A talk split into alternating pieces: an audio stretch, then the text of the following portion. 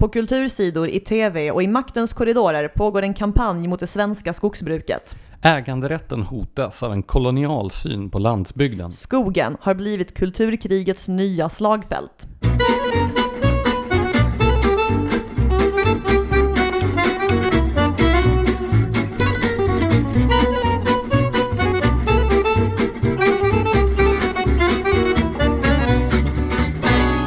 Hej och välkomna till Kompasspodden och vårt 53 avsnitt med mig Lars Anders Johansson. Och mig, Blanche Sande. Vi vill börja med att tacka alla er som har valt att stödja vår podcast genom att bli mecenater på vår Patreon-sida. Precis, vi är som sagt en fristående och oberoende podcast och vårt arbete skulle inte vara möjligt utan det generösa bidrag vi får från er. Och vi vill som vanligt passa på att uppmana alla som inte redan gör det att prenumerera på vårt nyhetsbrev. Det kan man göra både på vår Facebook-sida och på vår hemsida kompassmagasin.se för att på så sätt göra oss oberoende av de sociala medieplattformarnas godtycke. Eh, men eh, vi befinner oss ju ändå på de sociala medieplattformarna i deras godtycke, nämligen Facebook och Twitter, så följ oss väldigt gärna där, trots allt.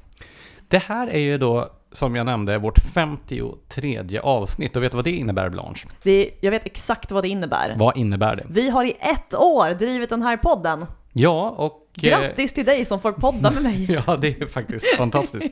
Jag firade lite här innan. Åh. Nej, men eh, det är ju fantastiskt. Inte minst detta att det bevisligen finns de som fortsätter att lyssna vecka ut och vecka in eftersom vår följarskara inte krymper utan växer. Så tack alla som fortsätter att stå ut med oss varje torsdag. Ja, alltså ändra var vi bara jättesmarta och lanserade det här precis när corona kom igång så att folk inte har bättre för sig än att lyssna på vår podd. Eller så gör vi ändå någonting bra. Tusen tack för att ni lyssnar, även om ni bara gör det för att ni är uttråkade. Minns du i samband med nyåret när vi hade frågelåda, hur trevligt det var? Ja, jättemysigt. Vart är du på väg med det här kan tänkas? Ja, nej men det var ju så att vi hade ju svårt att besvara alla frågor eftersom vi fick in så många intressanta och underhållande frågor från våra lyssnare. Nu tänkte vi ju inte ägna nästa avsnitt, eller ens det här avsnittet, åt att besvara de frågor som föll mellan stolarna den gången. Men vi tänkte göra ett nytt försök att testa det här konceptet. Så eh, till nästa veckas avsnitt så får ni som lyssnar jättegärna komma med frågor, reflektioner, inspel, ja, vad vi ska prata om i nästa avsnitt. Precis, vi kommer göra små praktiska trådar på Twitter och eh, Facebook, men man kan ju kontakta oss på alla sätt man kan komma på så länge man tror att vi kan tolka det. Jag är fortfarande lite sådär på morsekod, men Ja, man behöver inte stå utanför vårt fönster eh, sent på natten och ropa sina frågor till exempel heller. Jag kan komma på många sätt som jag helst undanber er att kontakta oss, utan använd de vanliga vägarna, eh, antingen e-post, Facebook eller, eller Twitter, så är vi nöjda och glada med här det. försöker man vara öppensinnad för en gångs skull. Okej, ni kan stå utanför Blanches Fast fönster ditt och ropa. fönster är närmare stan, så jag tänker att det är smidigare om ni bara åker hem till dig. Hur vet du om de är i stan? De kanske är i närheten av där du bor. Hur som helst, nästa avsnitt blir under förutsättning att vi får in intressanta, stimulerande och underhållande frågor. Ett frågeavsnitt. Om vi inte får in intressanta frågor eller underhållande sådana, eller sånt som vi helt enkelt inte har lust att besvara, så uh, pratar vi om något annat, eller hur? Precis, men känn ingen press. Det, Så, vad har hänt i veckan? Ja, alltså det här är ju inte det enda jubileet eh, Eh, som har skett sen sist, så vi kan väl börja med att gratulera dig till att du har blivit så gammal. Tack så mycket.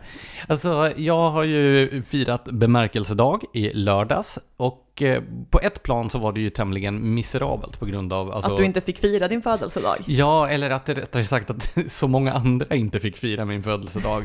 Nej, men eh, vi... eh, Jag vet inte om vi har nämnt det i något poddavsnitt tidigare, men det råder ju restriktioner på hur man får umgås. Så jag har ju ända, ja, i flera år, sen jag upptäckte att jag skulle fylla år på en lördag, planerat att ha en jätte, jättestor födelsedagsfest. Men så blev det ju inte. Nej, Så- jag kände mig snuvad på kalaset. Ja, jo, och det ska du ju känna dig. Alltså i mitt huvud hade ju det här kalaset målats upp till någonting i hästväg. Men eh, nu blev det ju firande i en betydligt mindre krets. Men det var nog så trevligt naturligtvis. Men eh, hur det blir med, med festligheter, det får vi ju se framöver. Det är ju upp till vår kära regering att avgöra. Usch. Att det ska behöva vara på det sättet. Egentligen borde du bara ta lagen i egna händer, gräva en källarlokal någonstans och fira där. Ambitiöst att gräva sin egen källarlokal. Jo men om man vill vara säker på att ingen vet att den finns där, då kan det inte finnas på en ritning, eller hur? Då får man gräva sin egen.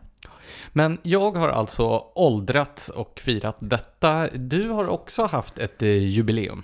Det stämmer. Jag har nu, eh, jag kan nu säga att min eh, man har stått ut med mig i sammanlagt tio år. Ja, alltså det är ju imponerande. Ja, Av honom. Ja, jag tycker faktiskt också det. Eh, vi har det ju så väl förspänt att vi hade turen att träffas den 25 mars. Vet du vad det är för dag? Ja, det är ju två dagar före min födelsedag. Okej, det var inte det jag tänkte på. Det är våffeldagen, så man har det ju upplagt för liksom, en bit av firandet i alla fall. Det äts ju våfflor. Vi hade ju planer på att ehm, eh, ja, men kanske åka till Sankt Petersburg, köpa varsin pälsmössa, dricka mycket vodka, äta kaviar, någonting sånt liksom, någonting på den, på den storleksnivån. Eh, vi fick ta in på hotell i Stockholm istället. Men det var väldigt trevligt, vi bodde på Berns och det har eh, gjort allt det kan för att komma runt de här restriktionerna. Så det har en bartender on call till klockan ett, så man kan sitta på sitt rum och dricka martinis. Ja, nej men det är faktiskt flera hotell som har löst det på det sättet. Där jag firade nyår hade de också det som erbjudande att man kunde äta middag på rummet. Det tycker jag väl är ett bra, ett bra sätt att försöka att rädda gästerna från de här helt godtyckliga restriktionerna. Ja, och sen är det ju lite nice att kunna äta en nice middag, liksom sittandes på golvet vid soffbordet i strumplästen. Ja, men det är väl så du äter middag hemma föreställer jag mig. Jag Annars- kan varken bekräfta eller förneka det. Så tre jubileum, minst alltså. Vi, vi har haft min födelsedag, vi har haft ditt eh, tioårsjubileum med din make och vi har ett års jubileum med Kompasspodden. Vet du vad som också har ett, haft ettårsjubileum? är vi inne på nyhetssegmentet redan? Jag är rädd för det. eh, alltså det, av ditt ansiktsuttryck att döma så tolkar jag det som att det inte är någonting positivt. Du menar att mitt leende var lite mindre positivt än annars? Alltså jag ler ju mycket när jag är arg över saker. Det var ett väldigt stoiskt leende. Det är exakt vart jag ville komma. Eh, nej, du vet den här brittiska nedstängningen som skulle vara i tre veckor, den firade ju sitt ettårsjubileum den 23 mars. Vad kan vi lära oss av det? Jo, lita aldrig på en politiker som säger att en frihetsinskränkning är tillfällig. Så du menar alltså att den sensmoralen hade du inte kommit fram till innan det här ettårsjubileet? Jo, definitivt, men jag tycker fortfarande det är ett illustrativt ettårsjubileum. Så vi lämnar Boris Johnsons Storbritannien och förflyttar oss till ett annat lockdown-land, nämligen Tyskland. Ja, alltså jag har faktiskt en nästan typ lite positiv coronarelaterad nyhet här. Det är inte varje år.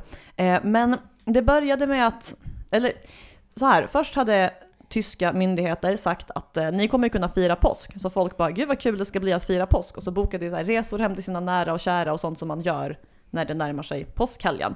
Eh, sen bestämde sig eh, förbundskansler Angela Merkel förra veckan för att istället stänga ner hela Tyskland över påskhelgen. Muntert. Ja, nej men verkligen. Fint påskfirande. Alltså det var inte bara så här, ni får inte resa och träffa er familj. Det är, ehm, alltså även mataffärer måste vara stängda i fem dagar med undantag för några timmar på alltså lördagen eller vad det var. Alltså långfredag hela veckan alltså.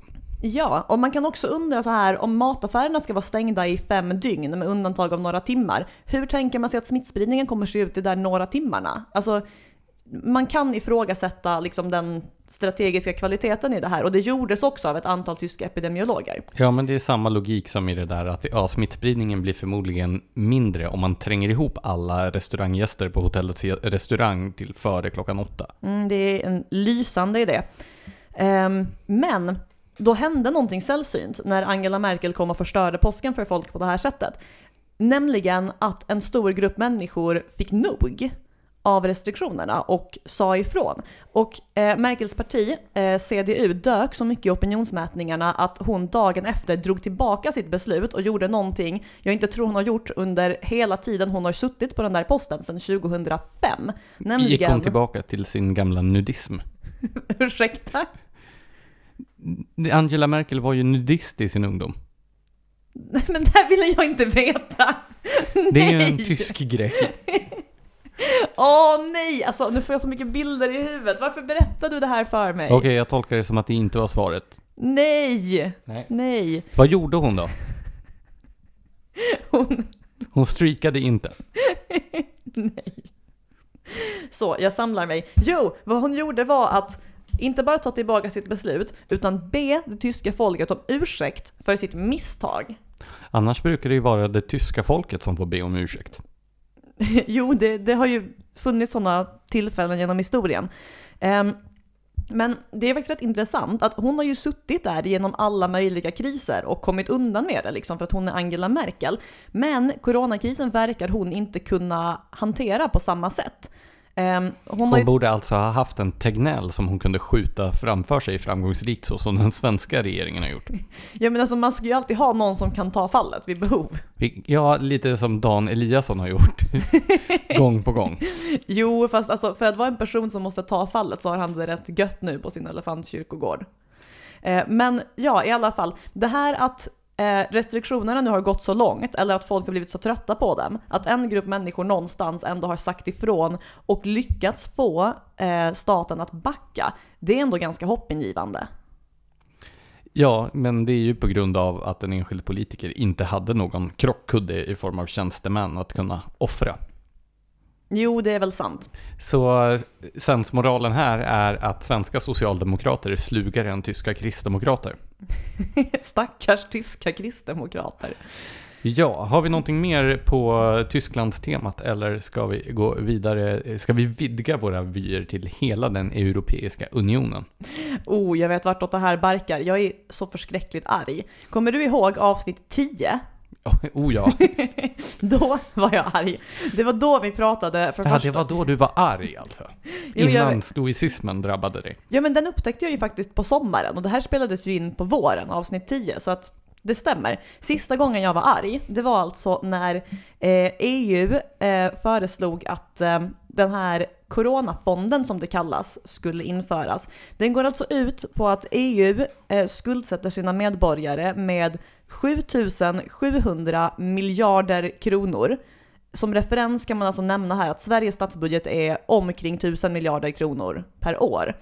Um, uh, alltså det här är medel som EU lånar på sig för att sedan fördela på olika sätt till länder. Uh, vi konstaterade när vi spelade in det här avsnittet att det, att det inte finns något skäl som helst för EU att administrera den här sortens stöd. Det kan skötas alldeles utmärkt på betydligt mycket mer lokal nivå. Men eh, EU såg helt enkelt sin chans i coronapandemin att expandera sin ekonomiska makt över medlemsländerna och i förlängningen oss, deras medborgare. Och hur stor del av den här summan ska bäras av svenska skattebetalare? Eh, I teorin är det 150 miljarder kronor. I praktiken är min eh, försiktiga hypotes att det kommer bli väldigt mycket mer med anledning av, du vet hur svenska politiker förhåller sig till EU. Det är tur att det är häftigt att betala skatt. Eh, det som röstade emot det här, för det, ja, orsaken till att jag är arg över det här nu igen, fast på ett lugnt och stoiskt sätt, eh, det är ju Lite att som när Marcus Aurelius stoiskt högg in på markomannerna. det är precis så jag ser mig. Ja. Eh, Tyskar då som nu. eh, var var jag? Jo, eh, i 150 miljarder. onsdag, onsdag förra veckan, eh, då godkände Sveriges riksdag den här eh, gigantiska skuldsättningen av EUs och framförallt Sveriges medborgare. Eh, enbart Sverigedemokraterna och Vänsterpartiet röstade emot medan Moderaterna och Kristdemokraterna la ner sina röster, vilket är lika ohedervärt som att rösta ja i det här fallet. Men det, Vem hade kunnat ana att det är de två partier som Folkpartiet tar avstånd ifrån som protesterade? Ja men verkligen. Eh, men alltså, jag vet inte om du såg, eh, det är ju med i eh, partigruppen EPP i Europaparlamentet, M och KD alltså.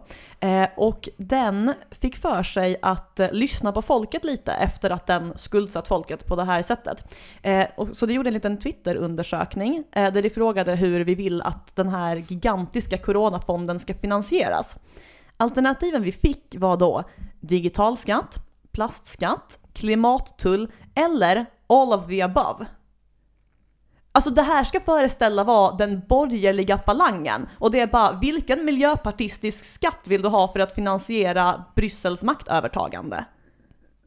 Fast jag tänker ändå sådär, om jag måste välja någon av dem där så tycker jag att den här plastskatten ändå låter, låter mest lockande. För tänk dig en steampunk-värld utan plast. Där allting görs i liksom brons. Fast då måste Och- du bli av med det digitala också. Och själv har jag ganska mycket nytta av plast i min vardag och börjar känna att det mesta digitala bara gör min vardag besvärligare. Alltså det var ju ett par decennier sedan nya digitala grejer fortfarande gjorde ens liv enklare. Nu är det bara så här, okej du får inte parkera utan en jäkla app. Så du tror inte att det kommer att leda till en ångpunks-utopi? jag är jätteledsen, men nej, det tror jag inte. Eh, utan, men alltså, okej, okay, det där var ett stickspår med EPP, även om det borde skämmas ögonen ur sig inför alla som någonsin har definierat sig som milt höger och röstat på något parti som är med i deras grupp. Eh, men det här, och då menar jag hela coronapaketet, det är vad vi får med den här ständigt tätare unionen. Och jag önskar verkligen att folk kunde börja betrakta den med lite mer skepsis än de gör idag. Hur slutade den där Twitter-undersökningen? Vad ville folket ha? Och folket då, i bemärkelsen människor som använder mikrobloggen Twitter. Jag vet faktiskt inte. Men så länge det inte var all of the above så är jag i alla fall lite, lite, lite glad. Du vill hellre att eh, 150 miljarder svenska skattekronor ska tas ut bara genom en klimattull eller en plastskatt. Jag vill flytta utanför EU nu. Ja, men lite goda nyheter, åtminstone för rapparen Yasin Byn. Ja, goda nyheter för honom är ju goda nyheter för oss alla. Det är kul när det går bra för folk, Blanche. Är det? Är Eh, det? Yasin Byn, eller Yasin Abdullahi Mahmoud, Mahamud. Mahamud, eh, som vi har talat om i tidigare avsnitt, eh, som för närvarande sitter häktad för stämpling till människorov, blev ju inte bara nominerad till P3 Guld, utan han vann även två priser och var därmed en av de två artister som vann flest priser på den här galan. Så vi gratulerar Yasin Byn. Så Lars-Anders gratulerar Yasin. Man ska Eh. inte vara missunnsam. Nej, okej.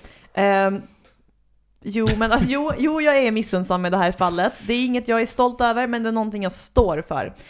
Så här, det är lyssnarna som röstar, men det är ju public service själv som nominerar artisterna. Så det hade tyckt att den här Yasin är en lämplig person att nominera som årets artist i Sverige. Och eh, musikchefen på SR, Anna-Karin Larsson, eh, sa, eh, citat i samband med priset då, vi hyllar en artist och musiker som vi tycker gör väldigt bra musik. Så det har ju uppenbarligen höga tankar om det här. Ja, men alltså det är väl ändå rimligt att man gör i en musiktävling, eller?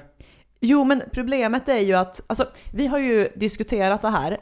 Han gör ju inte bra musik. Ingen av oss lyssnar ju direkt på hiphop, men jag har konsulterat personer som gör det och de har alla förklarat för mig att det är dålig hiphop. Eller gangsterrap eller vad du nu vill kalla det, men Jo, absolut. Jag hade tänkt komma fram till det eh, strax, men eh, nu är ju argumentet här att de hyllar en musiker och det, den kritik som har kommit mot Yasin och den här nomineringen har ju varit att han är en skurk. Men musiktävlingar ska ju inte vara tävlingar i artisters moraliska vandel. Nej, det är ju samma sak som... Eh, det finns ju rätt många priser som har börjat glida över i att handla om hur god man tycker att personen är. Ja, nej men så här, tänk om det var Frälsningsarmén som vann varje gång i P3 Guld. Hur kul skulle det vara? Gör det egen musik? Ja, det är klart. De är ju ute och sjunger och spelar. Det är ju deras grej. Det är en grej.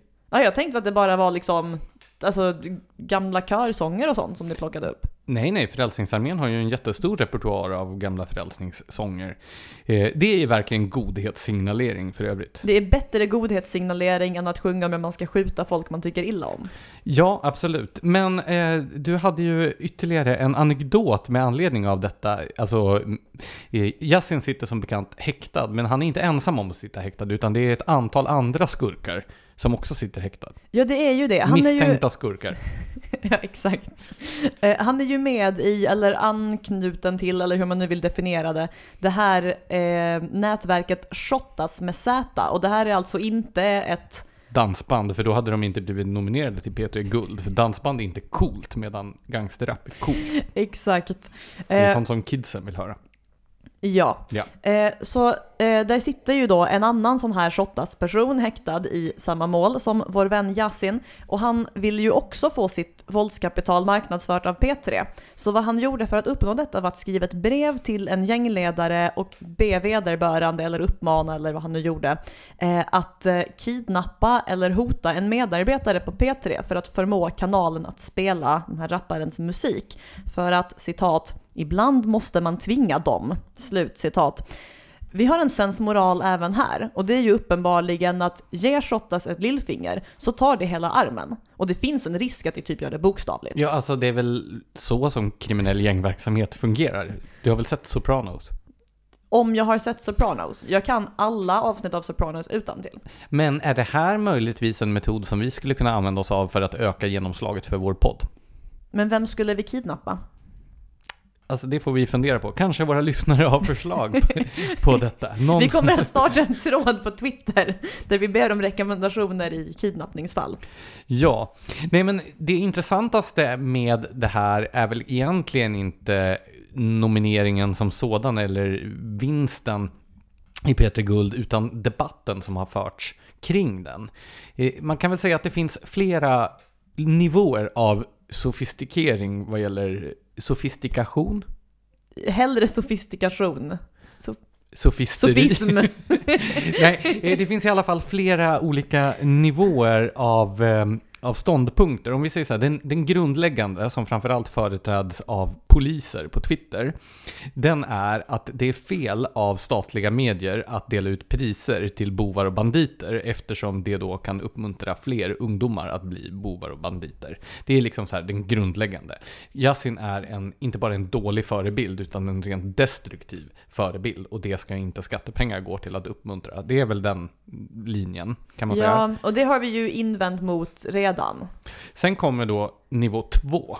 Den tjusiga linjen som företräds av skribenter på kultursidor. Och den är att man måste kunna skilja på verk och person. Yasin må vara en skurk, men det ska inte vara relevant vid bedömningen av hans musik. Alltså det har ju rätt i sak i att man ska skilja på verk och person. Ja, eller så här, det beror ju på vad man är ute efter. Det kan ju vara i högsta grad intressant att också ta reda på vad det är för person som har skapat verket. Och ibland så är det ju svårt att dra den här gränsen. Och då börjar vi närma oss den tredje nivån här. Nämligen det som kultursidesskribenterna så alltså nogsamt undviker att göra, nämligen att diskutera det här själva verket. Det har, vi har ju diskuterat då alla andra Yassins person, det vill säga hans kriminella verksamhet och affiliering till de här nätverken. Men som du nämnde för en liten stund sedan, om man sätter sig ner och lyssnar på den här musiken då, som faktiskt har vunnit priset och som Anna-Karin Larsson på Sveriges Radio tycker är väldigt bra musik. Då reser sig ju ett antal frågetecken. Ja, alltså, så till att börja med. Jag är som sagt ingen gangsterrap-entusiast, Men, men så här, jag kan ju det här med rim och rytm och så. Och det saknas ju ibland. Det är ju liksom ingen så gigantisk verkshöjd. alltså verkshöjd Det är en ju... ganska grov misshandel av det svenska språket. Jo, även ditt, din användning av begreppet verkshöjd, som ju är den juridiska termen för graden av unicitet som gör att ett verk omfattas av upphovsrättslagstiftningen. Skulle vilja säga att hans musik inte är jätteunik heller, men okej, vad sån då? Alltså den är ju så pass unik att han omfattas av upphovsrätten. Det får vi ändå ge honom. Har Nej, det prövats i domstol? Jag är inte heller någon gangsterrap-konnässör, det vill jag vara tydlig med. Men jag tycker mig ändå ha lyssnat på så pass många olika musikgenrer genom mitt numera inte så korta liv. Jag fyllde ju år i lördags, som sagt. Och... Eh, alltså det är ju inte bra.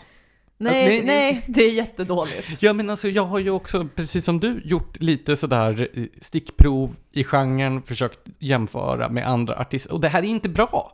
Nej! Nej! Jag har frågat personer vad som är den bästa gangsterrapparen. Då har flera hänvisat mig till en som heter Tupac.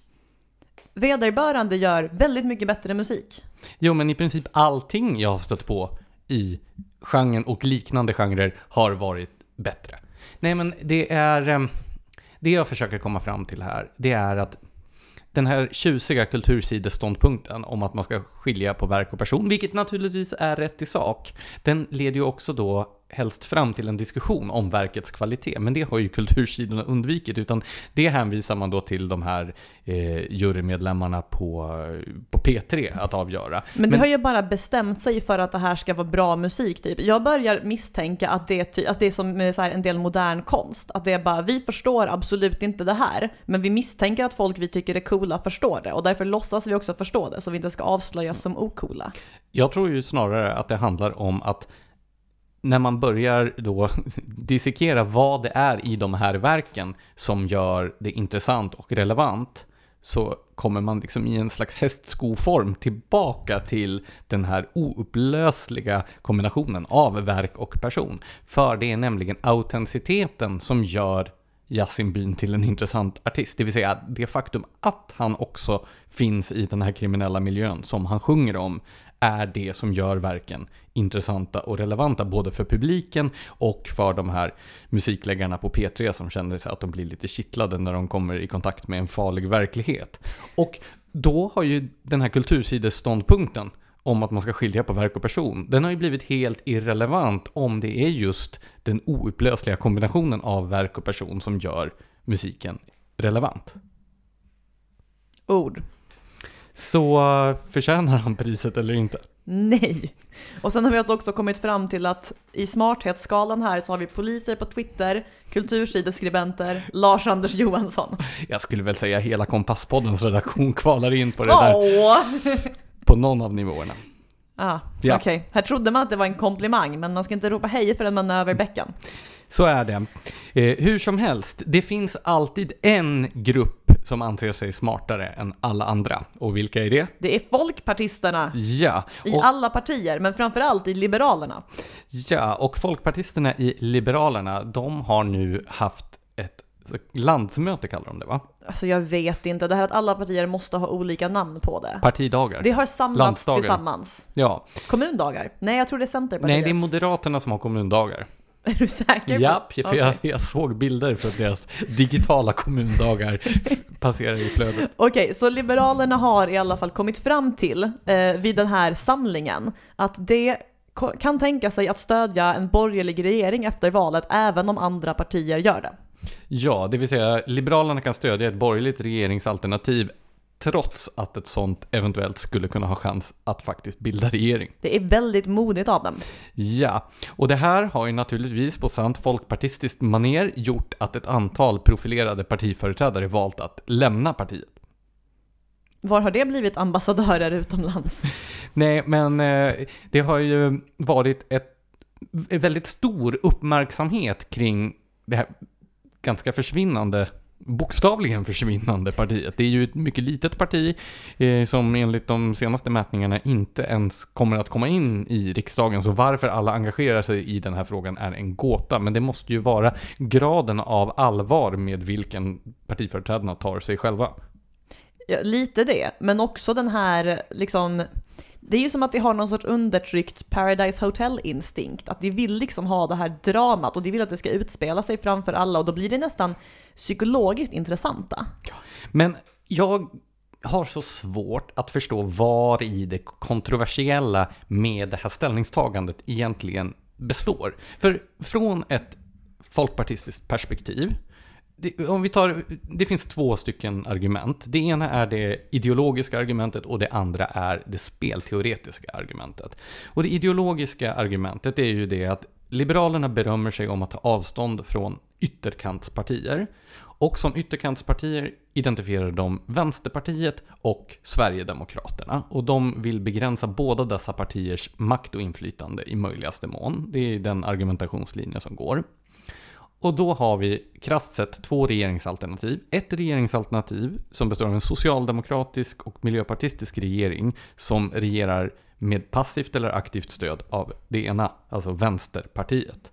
Eller en borgerlig regering som består av sannolikt då Moderaterna och Kristdemokraterna som regerar med passivt eller aktivt stöd från Sverigedemokraterna, det vill säga det andra alternativet. Och då kan man ju tänka sig att från det här ideologiska perspektivet så borde det ju från ett liberalt perspektiv ta ut varandra, det vill säga Vänsterpartiet är ett stödparti i det ena blocket och eh, Sverigedemokraterna i det andra.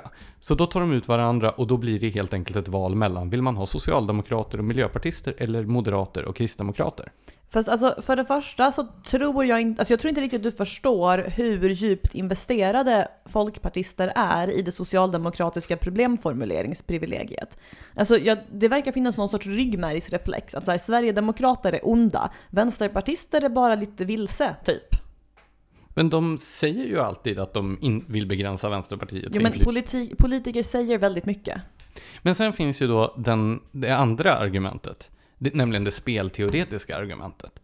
För Liberalerna har ju två val egentligen. Antingen att positionera sig som ett högeralternativ i ett vänsterblock eller som ett vänsteralternativ i ett högerblock. Och på den här positionen som högeralternativ i ett vänsterblock har ju redan Centerpartiet placerat sig. Medan den andra positionen finns ledig. Och om man då skulle försöka ställa sig på exakt samma fläck som Centerpartiet och vinna, försöka vinna exakt samma väljare, då skulle ju partiet sannolikt utradera sig självt. Så även utifrån ett spelteoretiskt perspektiv så borde ju det här ställningstagandet vara helt okontroversiellt inom Liberalerna. Det, det är jag mer benägen att köpa än det första argumentet, men samtidigt, alltså, det är så tätt i mitten att jag tror att det nästan konkurrerar om samma väljare ändå. Tror du inte det? Alltså Ja. även om, Men det är ju inte ett argument för varför det här skulle vara ett kontroversiellt ställningstagande. nej absolut inte. Ja, Jag försöker bara förstå deras, alltså att de tidigare har liksom tagit det för givet att, att vara liberal, det är att stödja Socialdemokraterna. Jag tyckte ändå att en av de bättre kommentarerna med anledning av detta, det var Mattias Svensson, numera ledarskribent på moderata Svenska Dagbladet, som skrev att han verkligen unnar Sverigedemokraterna att förhandla med en regering där Liberalerna ingår. ja, det, det är inte ett öde man önskar många fiender. Låt oss gå in på dagens huvudämne. Vi har ju konstaterat i skrift tidigare att kulturkriget har flyttat ut i skogen. Du kanske har noterat att det pågår en kampanj på kultursidorna och i Sveriges Television och i den agendasättande dagstidningen mot, Och i maktens korridorer och i Bryssel. Alltså maktens korridorer ligger ju i stor utsträckning i Bryssel. Jo, det är tyvärr sant. Men mot det svenska skogsbruket. Jag skrev en text om detta på Kompass Magasin. Som, den som inte har läst den texten kan gå in på kompassmagasin.se och ta del av den. Eh, en del av det jag tänkte säga nu bygger på det som jag skrev i den texten. Eh, jag läste en debattartikel i Aftonbladet av artisten Stefan Sundström. Där han konstaterade att han hade varit i Schwarzwald i Tyskland och Nice. och sett urskogar och kommit tillbaka till Sverige och känt sig lurad. För det han trodde var skog var i själva verket inte skog utan planterade träd. Och därför så kände han retroaktivt att han hade gått runt och haft vanföreställningar i hela sitt liv. Så skog är alltså inte skog om människor har varit inblandade i att skogen finns där. Ja, det verkade så. Den här skogen som brukas, den var inte på... Alltså, han har ju en poäng så tillvida att det är ju en väldig skillnad på en urgammal urskog med månghundraåriga träd och en skog med jämngamla tallar som är 40 år. Alltså det är Ja, det klart får att det är två olika typer, olika typer av skog.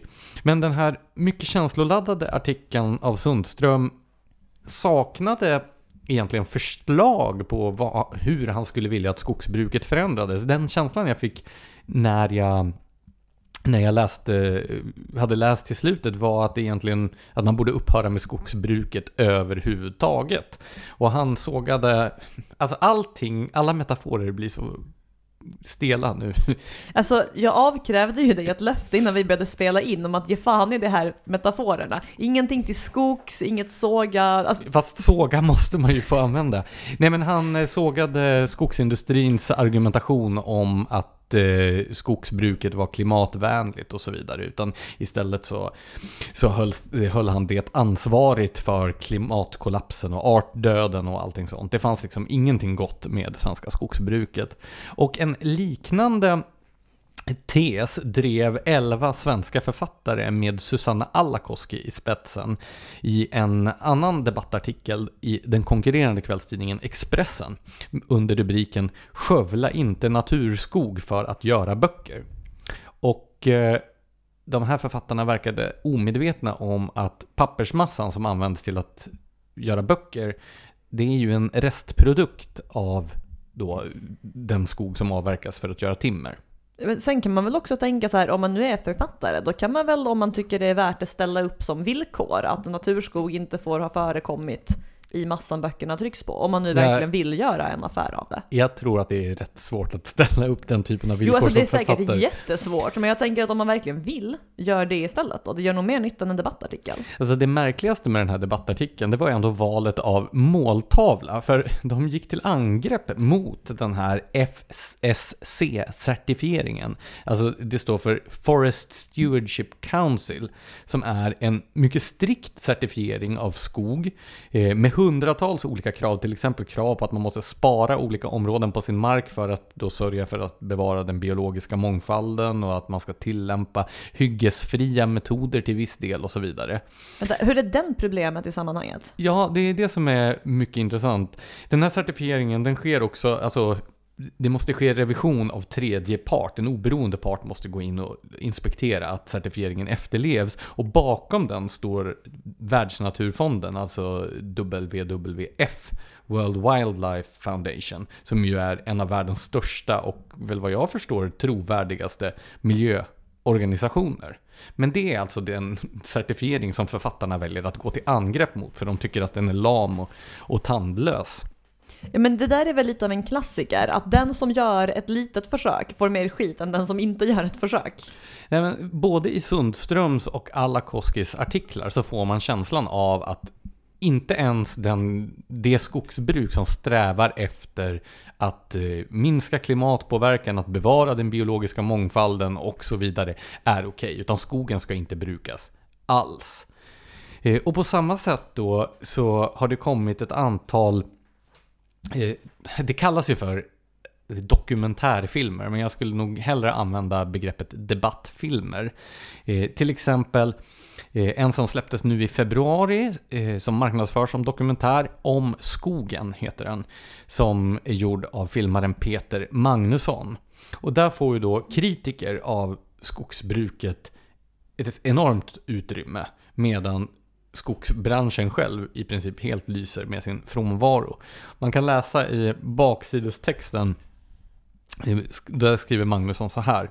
Trots att svenskt skogsbruk ofta framställer sig som både hänsynsfullt och ansvarstagande så fortsätter skövlingen av de sista resterna av våra naturliga skogsekosystem. Det låter ju alldeles förskräckligt.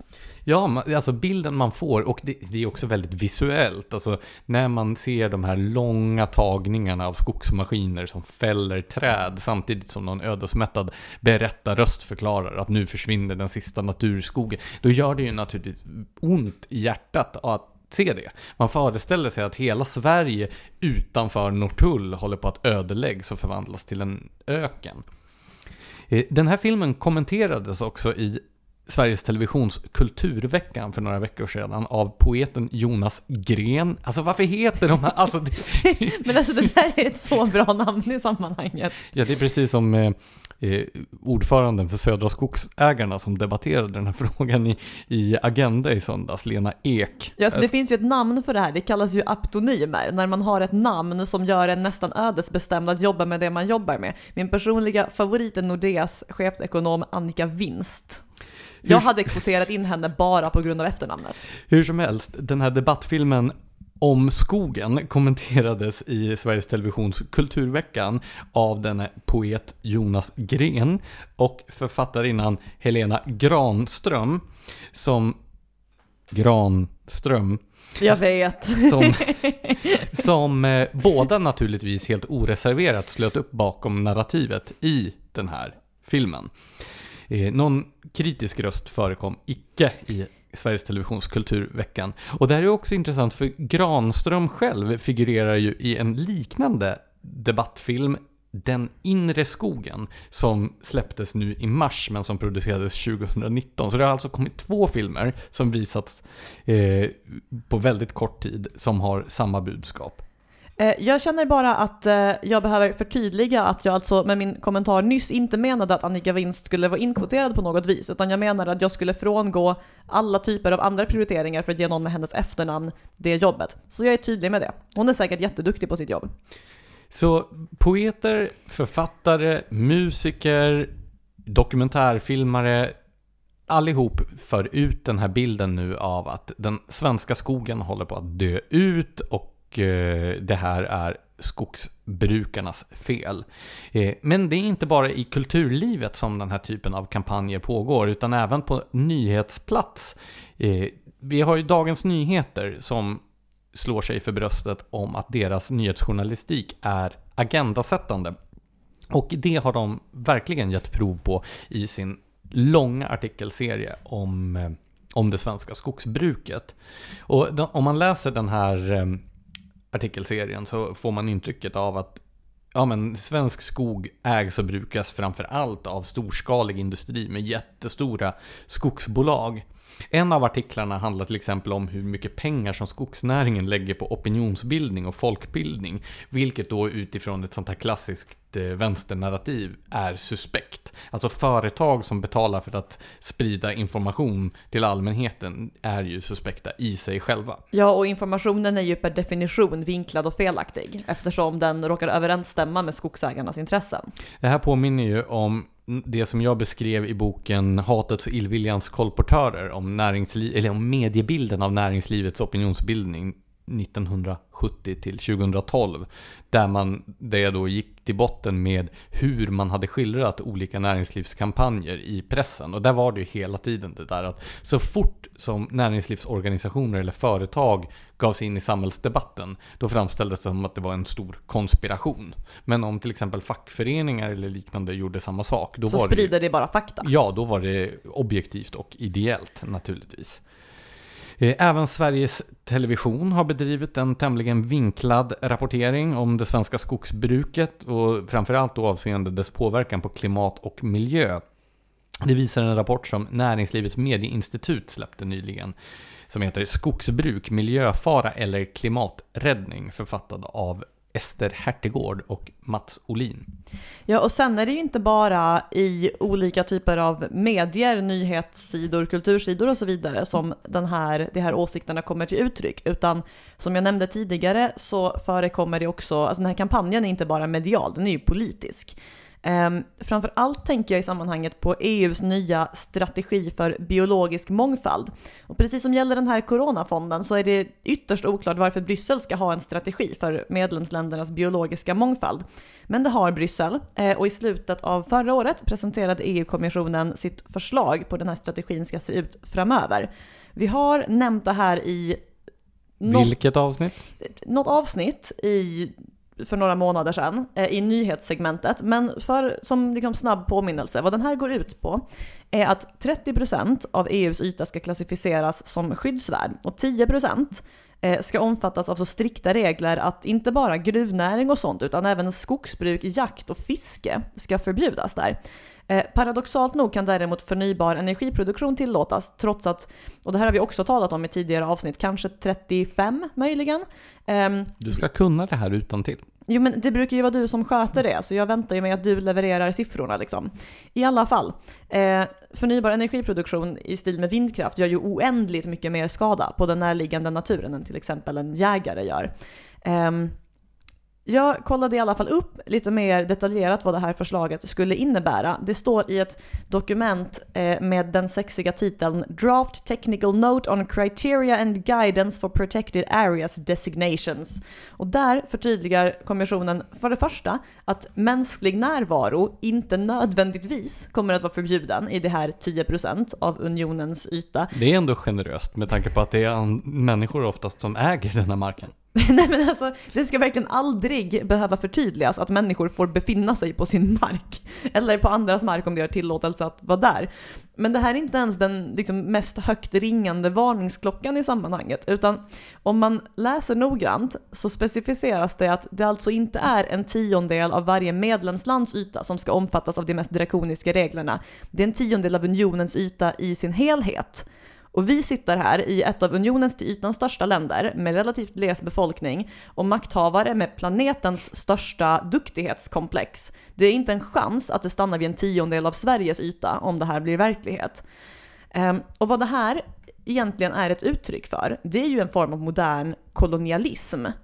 Alltså, det sitter personer i Bryssel, det finns motsvarigheter överallt i offentligheten, eh, som anser sig ha rätten att ta någon annans mark i anspråk för att uppnå sina egna syften. Sen kan syftet vara välment. Alltså jag, jag har absolut inga, jag ifrågasätter inte motivet att vilja skydda urskog eller biologisk mångfald eller så, men det här att man bara utgår ifrån någon annans resurser är där för att man själv ska använda det för att uppnå sina mål. Sen kan man ju också ifrågasätta likställandet mellan gruvdrift och eh, jakt och fiske vad gäller påverkan på landskapet. Ja, den är ju helt bizarr såklart. Um, men den som har den här koloniala synen på skogen, den frågar inte efter huruvida den som faktiskt äger marken vill uppnå samma syften med marken eller vill uppnå syftena på just EUs vis som, som du nyss poängterade inte alltid verkar helt optimala. Um, och den här koloniala synen på skogen är just nu mest aktuell när det gäller EU, men den är verkligen inte unik för det. Eh, utan jag har identifierat tre typer av inställningar i den svenska debatten som på ett eller annat sätt vill ta någon annans skog i anspråk för att uppnå sina egna syften. Nu kommer alltså en av dina listor igen. Det är nästan lika populära som dina historiska exposéer. Men har du underlåtit att göra små listor inuti listorna på det där sättet som alltid kollar bort både mig och lyssnarna? Det har jag efter upprepade anklagelser om, är det autism du brukar hänvisa till där? Eh, det vore mig främmande. Ja, nej, du är inte den som diagnostiserar dina medmänniskor psykiskt. Eh, så den första av de här tre kategorierna, det är de här förment gröna typerna eh, som förekommer i politiken men också i liksom, den och då är det alltså inte de här militärerna som invaderade Kaukasus som vi pratar om. Hur skulle den här podden någonsin klara sig utan dina förtydliganden? Eh, precis, det finns en hel del politiker och debattörer som inte invaderar Kaukasus men som däremot vill exploatera svensk skog för att gynna klimatet. Eh, som exempel kan man nämna det här Fossilfritt Sverige som på uppdrag av regeringen ser till att olika branscher tar fram en så kallad färdplan mot ett helt fossilfritt Sverige.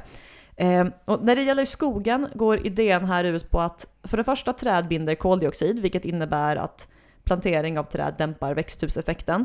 Eh, sen kan virket från träden användas till saker som byggmaterial, klimatvänligare diesel, fjärrvärme, förpackningar etc. och därmed ersätta mindre klimatvänliga alternativ. Jag menade förstås Krim och inte Kaukasus. Alltså i Georgien har det ju också förekommit små gröna män, har det inte det? Men det är alltså inte den typen av gröna män som du håller på att redogöra för här? Återigen, tusen tack för det värdefulla förtydligandet. Ehm, så enligt den här linjen eh, så bör man alltså plantera väldiga odlingar av typ Douglasgran och poppel i spikraka rader för att sedan hugga ner dem så fort som möjligt och plantera nya. Det här har visserligen en katastrofal inverkan på den biologiska mångfalden i skogen. Den gör också skogen ganska mycket otrevligare att vistas i för besökare. Men, och det här har vi också pratat om i tidigare avsnitt, dagens klimatrörelse har inte så mycket till övers för miljön. Det är en av de här linjerna. Nästa är eh, snarast deras motsats. Det värnar den biologiska mångfalden så mycket att det istället ger sig ut i andra skog för att leta igenom den i jakt på rödlistade arter. Hittar man sådana kan man nämligen få skogen stämplad som en nyckelbiotop, vilket i praktiken berövar skogsägaren hennes äganderätt. Det är nämligen extremt svårt att få skog, alltså virke sålt eh, som kommer från en nyckelbiotop eftersom man inte får det certifierat och alltså förlorar man i praktiken möjligheten att tjäna pengar på sin skog. Det finns skäl att misstänka att en del av de här biotopinventerarna egentligen är mer intresserade av att rent ut sagt sabotera äganderätten än att rädda grodor, men vi kommer återkomma till det. Eh, den tredje eh, linjen vid sidan av det här, eh, det är det här ja, men som bara ställer sig fientliga till all typ av mänsklig interaktion med landskapet. Ehm, det, det anser ogrundat då att människan per automatik förstör naturen eh, så fort hon liksom gör någonting med den. Eh, och det här är inte alls sant. Alltså ängsmarker i Sverige till exempel mer artrika än orörd natur. Kulturlandskapet är jättepositivt för väldigt många djur. Eh, men den här föreställningen att människan per automatik är ett problem, den är ganska sällsynt bland politiker. Den förekommer mer i så här insändarsidor i tidningen. Eh, och förmodligen skulle en hel del av dess anhängare till och med välkomna EUs eventuella förbud mot mänsklig närvaro i 10% av skogen. Ehm, sen finns det också det som nog framförallt vill ha skogen som rekreationsyta för ett par veckors semester och då tänker sig att den ska vara så estetiskt tilltalande som möjligt och inte ha andra människor i sig. Fast jag tror ju inte att de tänker sig att alla skogar ska vara deras rekreationsyta eftersom de ju oftast inte åker runt i det inre av Norrland där den mesta skogen ligger. Det är sant, men så här, det finns fortfarande en ryggmärgsreflex att varje gång en människa interagerar med naturen så är det ett problem. Eh, och vad alla de här tre grupperna, alltså klimatvännerna och mångfaldsvännerna och det som bara tycker illa om mänsklig interaktion med naturen, vad de alla borde fråga sig är vems skog de egentligen vill ta i anspråk för att uppnå sina egna mål. För svaret brukar nämligen vara någon annans. Vi, det fanns ju mycket här intressant som vi skulle kunna bena vidare i. Vi kan väl börja med den här frågan om den biologiska mångfalden. Du nämnde rödlistning, eller den så kallade rödlistan. Det kan vara värt att nämna för de som lyssnar som inte är bekanta med begreppet att det är alltså en klassificeringslista hos någonting som heter Artdatabanken. Och eh, det här låter ju som att det ska vara någonting strikt vetenskapligt, men den grundas ju på observationer som privatpersoner gör, intresserade, intresserad allmänhet, som rapporterar in till Sveriges lantbruksuniversitets artportal. Och utifrån de här insamlade observationerna så gör man en klassificering av olika arter utifrån hur man bedömer deras utdöende risk. Så rödlistan är alltså inte en lista över vilka arter som håller på att dö ut, utan det är en lista av hur man bedömer risken för att de här arterna ska kunna dö ut. Precis, man bedömer att det har en förhöjd risk, inte att det är på väg att hända med nödvändighet. Och enligt den här artdatabanken då så finns det runt 60 000 olika arter i Sverige och det inkluderar alltså både växter, djur och andra typer av organismer. Och av de här så beräknar man att ungefär en tredjedel, 22 900, eh, har bedömts eh, enligt den här rödlistan, eller eh, enligt de här principerna, varav då bara 4 237 2015 är mina siffror ifrån, hade förts upp på rödlistan. Så av 60 000 arter så är det alltså 4237 eh, som bedöms ha en förhöjd risk för utdöende. Det kunde vara värre, men det kunde också vara bättre. Och eh, man bedömer att under de senaste två seklerna så har ungefär 200 arter försvunnit från Sverige. Och ingen av dessa 200 arter kategoriseras som globalt utdöd. Det är alltså inte arter som har utplånats utan de har försvunnit från Sveriges yta. Under samma period har det ju tillkommit en massa nya arter också. Eh, av de här 4273 arterna som var på rödlistan 2015 så bedömdes ungefär hälften, eh, drygt 2000, vara hotade. Och ungefär hälften av dem, det vill säga ett tusental arter, eh, lever i, i skogen. Så den här rödlistan har tusen arter i skogen och det är alltså djur, växter och bakterier och lavar och allt som, som finns.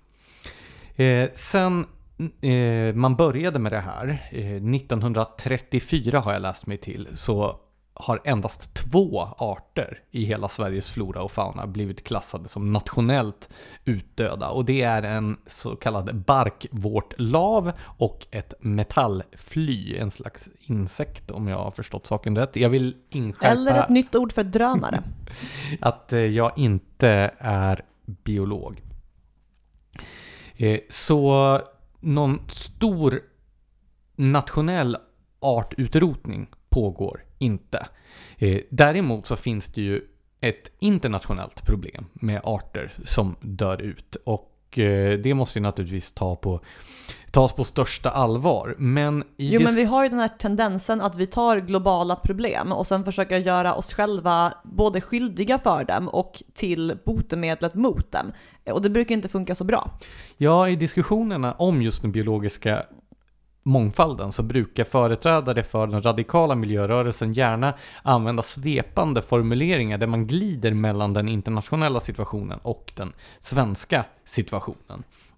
Och då får man ju intrycket av att det- trakthyggesbruket som man pratar om, alltså kalhyggen, eh, som naturligtvis skapar just på den platsen en sämre biologisk mångfald än en urskog eller ett ängslandskap, eh, att det då är ett led i den internationella mass ut, i det internationella massutdöendet.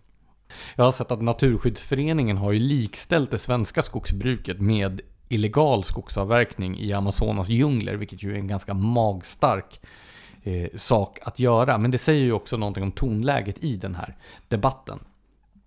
Ja, alltså det där är ju, alltså grejen i Amazonas är ju för det första extremt mycket mer artrik än svensk skog. Den skogen har ju funnits där jättelänge medan vår skog har funnits här sen, ja men sen inlandsisen drog sig tillbaka. Så de arter som finns här är ju också rätt anpassningsbara jämfört med arterna i Amazonas som ju är vana vid förhållandet på en extremt specifik plats och inte alltid har förutsättningar att kunna ta sig någon annanstans. Och i Sverige ser ju också hoten mot den biologiska mångfalden annorlunda ut än på många andra håll. Man skulle kunna säga att om det är avskogning som är problemet för den biologiska mångfalden till exempel i Sydamerika så är det snarare skogsutbredning som kan vara problemet i Sverige. I och med att det öppna kulturlandskapet som du nämnde eh, håller på att försvinna. När det svenska jordbruket och med betande kreatur och odlingsmarker slås ut på grund av ett alldeles för omfattande regelverk som gör att svenska lantbrukare inte kan konkurrera på den internationella marknaden så leder det till att åkrar och ängar planteras igen, ofta med skog och då försvinner de mest artrika eh, miljöerna. Eh, om vi ska ta det andra, nu, nu har vi talat om den biologiska mångfalden som visserligen är hotad på sina håll i Sverige men inte på det sätt som delar av miljörörelsen eh, vill göra gällande. Eh, så kan vi fråga oss, hur hotad är då den svenska skogen? Håller Sverige utanför tullarna på att bli någon slags öken eller en enda stor plantage? Så 70% av Sveriges yta är täckt av skog. Eh, skogsarealen är 28 miljoner hektar. Hur många fotbollsplaner är det? Ja, det är upp till dig att räkna ut. Nej tack. Eh, Men det som är centralt här är det är att eh, skogsarealen är ungefär samma som den var för 100 år sedan. Däremot, och det här framhåller ju då skogsnäringen mer än gärna, så är skogarna dubbelt så virkesrika. Det vill säga det växer fler träd på den här arealen och träden är större än vad de var för ett sekel sedan.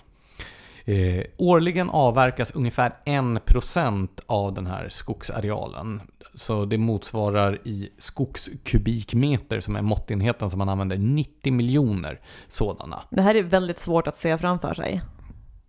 Ja, du kan ju åka ut och se det framför dig, men det tar ju väldigt lång tid för den här skogen att växa upp. Men... eh, Jag kan ta en helikopter över Norrland och titta på alla de tomma ytorna. Gör det, men kom tillbaka till nästa veckas poddinspelning bara, för då har vi lovat att svara på frågor. Även, eh, en viktig sak i sammanhanget då, det är att man avverkar motsvarande 90 miljoner skogskubikmeter, men tillväxten är 120 miljoner skogskubikmeter per år. Det vill säga, det växer mer skog än vad som fälls. Eh, skogsbranschen själv brukar ju då framhålla också att för varje träd som fälls så pl- planteras det två till tre nya träd. Va- Vart och ett av dem växer naturligtvis inte upp till vuxen ålder, säger man så? Mogen ålder. Mogen ålder. Men det blir i alla fall fler träd hela tiden. Ungefär en fjärdedel av den svenska skogsmarken är också undantagen från att brukas överhuvudtaget. Eh, och det är ju då naturligtvis sådana saker som alltså, naturreservat, nationalparker, Natura 2000-områden och eh, biotopskyddsområden biotopsskyddsområden är något annat som man pratar om. Men utöver allting sånt här så lämnar också skogsbrukarna mellan 8 och 10 procent av en yta som de avverkar. De- Så, så lämnar man. Det låter bli att avverka en tiondel av Ja, ytan. så inte ens det här trakthyggesbruket som vi har pratat om innebär att man tar bort all skog. Och det är ju bland annat i syfte att bevara just den biologiska mångfalden. Det låter alltså som att svensk skog inte är på väg att försvinna. Nej, och sen en viktig sak också om man ska jämföra mängden svensk skog och eh, vilka områden som skyddas och inte med hur det ser ut i andra länder. Så är det naturligtvis så att den, de svenska myndigheterna använder sig av en mycket striktare definition av Nähä. vad som är skyddad skogsmark än vad andra länder gör. Eh, I andra länder så inkluderas även impediment, alltså de här skogsfläckarna som blir kvar Eh, mellan åkermarker eftersom det inte är mark som kan brukas, eller frivilliga avsättningar, hänsynsytor, strandskydd och så vidare. En massa andra olika saker. Och använder man en sån definition som är standard i andra länder, då skulle man räkna hela 58% av den svenska skogsmarken som skyddad enligt LRF från vilka jag har tagit de här siffrorna. Eh, ett annat då återkommande argument, inte minst från de här kulturarbetarna som har höjt rösten i debatten, det är att eh, den gamla skogen i Sverige är på väg att försvinna. Om man läser Sveriges lantbruksuniversitets årliga rapport Skogsdata så verkar det då snarare vara motsatsen som råder. Eh, sedan början av 1990-talet har arealen gammal skog, och då använder man definitionen där träden är äldre än 140 år, konstant vuxit i Sverige. Och då åsyftas endast den produktiva skogsmarken, alltså skyddad skog som vi nämnde nyss, naturreservat och nationalparker och så, är inte med i detta. Och sen visst, Jag börjar känna mig lurad av den här dokumentären. det är inte utan att man gör det.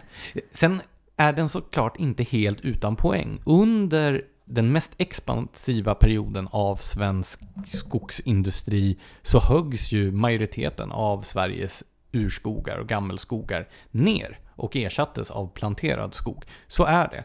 Eh, Jag läst någonstans att 95% av Sveriges skog höggs ner fram till 1970 eller vad det var. Alltså, det är ju en rätt deprimerande tanke. Ja, och, men den här återstående urskogen och gammelskogen är i huvudsak skyddad. Sen finns det gammelskogar fortfarande runt om i Sverige som eh, då hotas av avverkning och där finns det ofta lokala grupper som är ute och kämpar för dessa och sådär. Och det är ju inte negativt i sig att det är så. Och det finns fler skogar som skulle kunna bevaras. Men den här bilden av att den gamla skogen, notera gammal skog och gammelskog är inte samma sak. Gammelskog är en mycket mer exklusiv och och eh, opåverkad skog än gammal skog. Men att den gamla skogen skulle vara på väg att försvinna, den med träd under, eller äldre än 140 år, det är helt enkelt inte sant.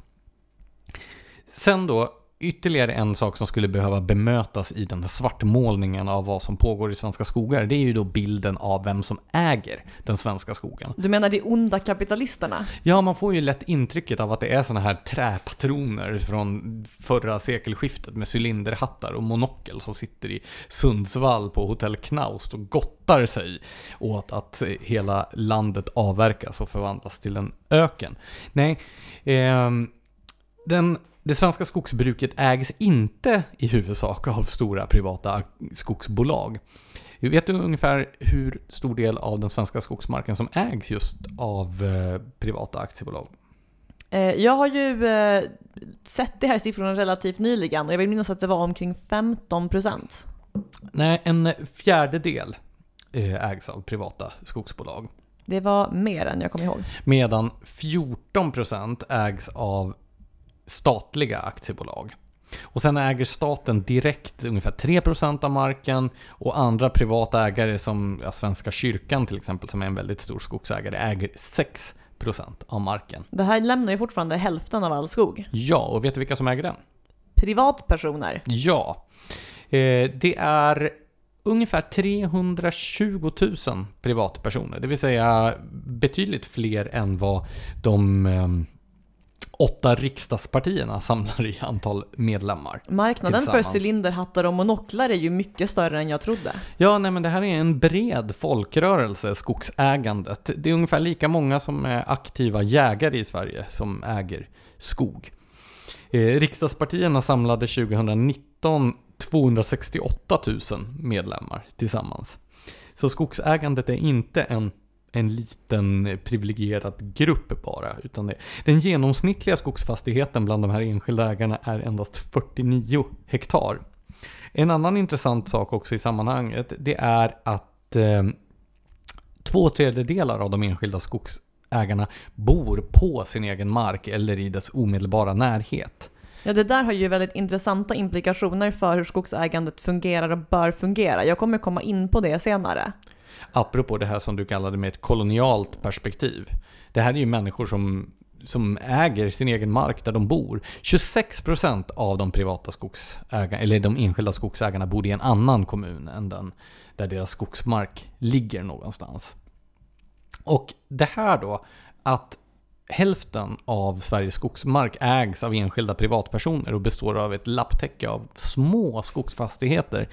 Det ska, borgar ju också för en mångfald av eh, perspektiv på skogen, av bruksmetoder, av ja, filosofier kring hur skogen ska brukas. Vilket ju naturligtvis är den bästa garanten man kan få för att det ska bli den här typen av total likriktning. Som om det var staten som ägde allting eller om det var bara några få jättestora bolag som ägde allting.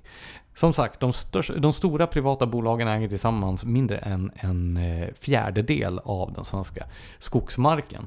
Sen ska vi också komma ihåg att eh, när de här urskogarna avverkades en gång i världen. När vi förlorade då de ursprungliga skogsmarkerna så var ju inte staten direkt en bättre kolsupare, eller säger man sämre kolsupare? Nu blev jag, nu blev jag metafor osäker igen här. Men så här, vill man vara en bra kålsupare, är det någonting positivt? Nej, det vill man ju inte. Nej men då är ju stat... Lika goda kolsupare säger man ju.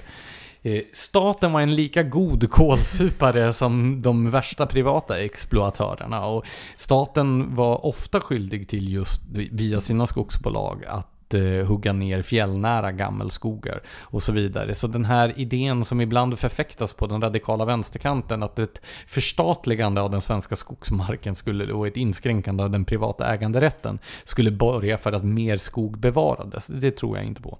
Nej, det är ju en otroligt naiv idé som man kan skaka av sig väldigt lätt genom att besöka valfritt för detta kommunistland och kolla hur det har hushållit med sina naturresurser. Vilket leder oss in till vad den här pågående offensiven mot det svenska skogsbruket handlar om egentligen. Kommunismen. Kulturkriget. Det var min andra gissning. Och det talade vi om i vilket avsnitt? Avsnitt nummer sex. Det här kan jag, alltså väck mig tre på natten i sömnen så kan jag det utan till. Precis. Det här är en podcast där vi i varje avsnitt pratar om sex. Och som vi konstaterade i det avsnittet så handlar kulturkriget i grund och botten om var makten i samhället ska ligga. Hos medborgarna eller hos de styrande i form av politiker och tjänstemän vid de statliga myndigheterna. Och äganderätten är den enskildes främsta, eller kanske enda, värn mot makthavares olika ingripanden i privatlivet. Så är man en makthavare som vill ingripa i privatlivet, då är äganderätten ett problem. Och svartmålningen då av skogsbruket, som vi har konstaterat är direkt missvisande i många av de centrala frågorna, den är att betrakta som ett led i en större offensiv just mot den privata äganderätten. Och som vi har konstaterat i poddavsnitt efter poddavsnitt gör sig gällande på snart sagt alla områden i samhällsdebatten. Merparten av de här skogsägarna också, 320 000, bor som vi konstaterade på landsbygden och får ja, men sin, sina intäkter från, helt eller delvis från skogsbruket. Och här kan man ju säga att det pågår ju ett slags kulturkrig också från städerna mot landsbygden i form av dess livsstil och dess olika typer av näringar. Ja, det här bilåkandet, den sortens grejer. Ja, och det är ju intressant att det är människor i storstäderna som anser att de har oftast bättre koll på hur skogen ska brukas och tas om hand än då de människor som lever ute både av och i sina skogar. Det här är ju människor som inte bara lever av skogen utan som lever med skogen. Det är ju en hel livsstil som är under attack här. Och som känner de här skogarna betydligt bättre än då vad miljöpartisterna på Södermalm förmodligen gör. Ja, och alltså det här kolonialistiska motståndarna mot äganderätten i skogen, det nöjer sig ju inte heller med att bara ha sina åsikter och rösta på Miljöpartiet. Eh, utan det ägnar ju sig, vid sidan av de politiska förslagen jag redan nämnt, även åt en hel del tjänstemannaaktivism. Eh, jag nämnde i förbifarten i intervjun vi gjorde med Karl Hedin förra veckan, eh, en forskningsrapport från Örebro universitet som kom 2019. Eh, den genomfördes av professorn Jan Olsson och docenten Erik Hysing eh, och de studerade miljöaktivism bland kommunala tjänstemän eh, utifrån en ganska snäv definition. Ehm, personerna måste för att definiera, alltså för att falla i den här kategorin, dels ha en nyckelposition i den lokala kommunala administrationen och dels vara aktiva i en miljörörelse. Och så fick de också ta ställning till påståenden som en hållbar utveckling kräver att det kapitalistiska systemet förändras i grunden. Eller miljöproblemen kräver en radikal omställning av samhället. Du vet det här klassiska. Ja. Um, Någon måste göra något. Exakt. Um, och det otroliga är här alltså att utifrån 700 tillfrågade tjänstemän visade sig 11% vara miljöaktivister. Det är en otroligt hög siffra. Men handlar inte det om det här problemet som vi har iakttagit på många olika håll, där det numera är ofta meriterande att ha aktivistbakgrund för att få uppdrag i offentlig sektor. Ja, för alltså, att det visar att man bryr sig och är engagerad. Ja, om du eh, söker jobb på Naturvårdsverket så är det inte en belastning att ha varit med i Fältbiologerna och Naturskyddsföreningen. Alltså det är ju... Det är ju en väldigt märklig utveckling. Jag tror som sagt att det handlar om just att det betraktades som ett tecken på engagemang och intresse. Men man väljer ju hur man kanaliserar sitt engagemang. Det är ungefär som att det skulle vara meriterande att vara med i någon slags privat milisgrupp för att få anställning i Försvarsmakten. Ja, men lite så. Um, på tal om hur man väljer att kanalisera sitt engagemang så finns det, till exempel, alltså det finns ju exempel på hur kommunala tjänstemän har gjort den här sortens biotopinventeringar som jag nämnde tidigare, det vill säga bara marscherat ut i någon skog och letat efter rödlistade arter i hopp om att hindra skogsägaren från att avverka skogen. Det var till exempel en tjänsteman vid Länsstyrelsen i Dalarna som för några år sedan ägnade sig åt det här till den grad att arbetsgivaren fick säga åt honom att lägga av. Eh, och jag läste också eh, en intervju med Jan Olsson, alltså en av eh, forskarna bakom rapporten från Örebro universitet, där han sa att i unika fall får tjänstemän stå till svars, men för det mesta är det enbart politiker som media granskar. Och det stämmer ju. Alltså, folk med politiska positioner som uttalar sig på olika sätt, det får ju ofta kritiska frågor. Däremot tjänstemän, det flyger ju under radarn. och sen har vi ju som också som Karl Hedin nämnde, inget tjänstemannaansvar i Sverige, vilket gör att det dessutom flyger under den juridiska radarn. Ehm, det var det här jag menade med att jag tidigare nämnde att det är väldigt lätt att få intrycket att biotopinventerarna har en annan agenda än den biologiska mångfalden. Eh, särskilt sett i ljuset av de här påståendena i rapporten från Örebro. Med andra ord, alltså det, det är ju det är ju där för att sabotera äganderätten. Ja, och sen har vi ju ditt favoritexempel från Almedalsveckan 2014 den före detta skogsutredaren Charlotta Riberdahl. Nej men alltså det här förtjänar faktiskt att upprepas för att det är ett så otroligt talande citat. Eh, det var då när hon ifrågasatte om man ska tillåta ett så stort privat ägande av skogen för att den är en viktig naturresurs och av ett stort nationellt intresse. Ehm, och grejen är, det är exakt vad man ska. Alltså det är just därför, om inte för äganderätten i sig, som man ska tillåta ett stort privat ägande. Ehm, det finns två huvudsakliga skäl till att det är det bästa för skogen. Ehm, det första är den extremt grundläggande principen att det man äger själv tar man bättre vara på. Ehm, det är någonting man själv är, man kan vara ekonomiskt beroende av det, det spelar i alla fall roll för en finansiellt, det spelar ofta Ehm, det har ofta någon sorts affektionsvärde, det är någonting man ska lämna vidare till någon en vacker dag. Man har all anledning att låta bli att förstöra det eller få det att minska i värde. Och om man ändå förstör det så får man själv bära konsekvenserna. Alltså, som alla som har iakttagit politik vet ehm, så är ett av politikens största problem att politiker varken använder sig av sina egna resurser eller bär konsekvenserna av sina dåliga beslut. Med andra ord, politiker är verkligen inte lämpade att bestämma över skogen. Sen har vi den andra Men då är det ju bra om man flyttar upp det en nivå till någon politiker som befinner sig ännu längre bort, till exempel i Bryssel. Ja, alltså här kommer vi in på den andra principen, nämligen att man tar bättre vara på det man har i sin fysiska närhet. Var det 69% eller något sånt av skogsägarna som bodde i eller i direkt anslutning till sin egen skog?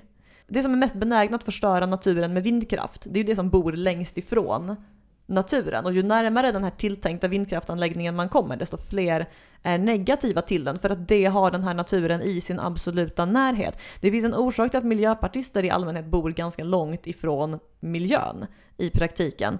Ehm, och alltså, det är ju abstrakt nog med skog i Norrland för den som sitter på Södermalm. Men alltså, tänk då eurokraterna i Bryssel. Alltså de flesta av dem har inte ens sett en svensk skog. De kommer förmodligen aldrig att göra det heller. Och ändå tänker det ta ja, absolut minst 10%, förmodligen väldigt mycket mer, i anspråk för att uppnå sin egen agenda på grund av intresset av att helt enkelt bli omvalda eller ge in, alltså, göra vad det tror kommer hjälpa dem att bli omvalda. Om de inte är medlemmar av EU-kommissionen förstås, för det behöver ju inte ta hänsyn till det överhuvudtaget i det att de inte ens är valda. Ja, eh, jag tänkte också bara avslutningsvis orda lite grann just om de dubbla måttstockarna som jag tycker är rätt avslöjande för den här agendan vi har beskrivit, alltså angreppet mot äganderätten.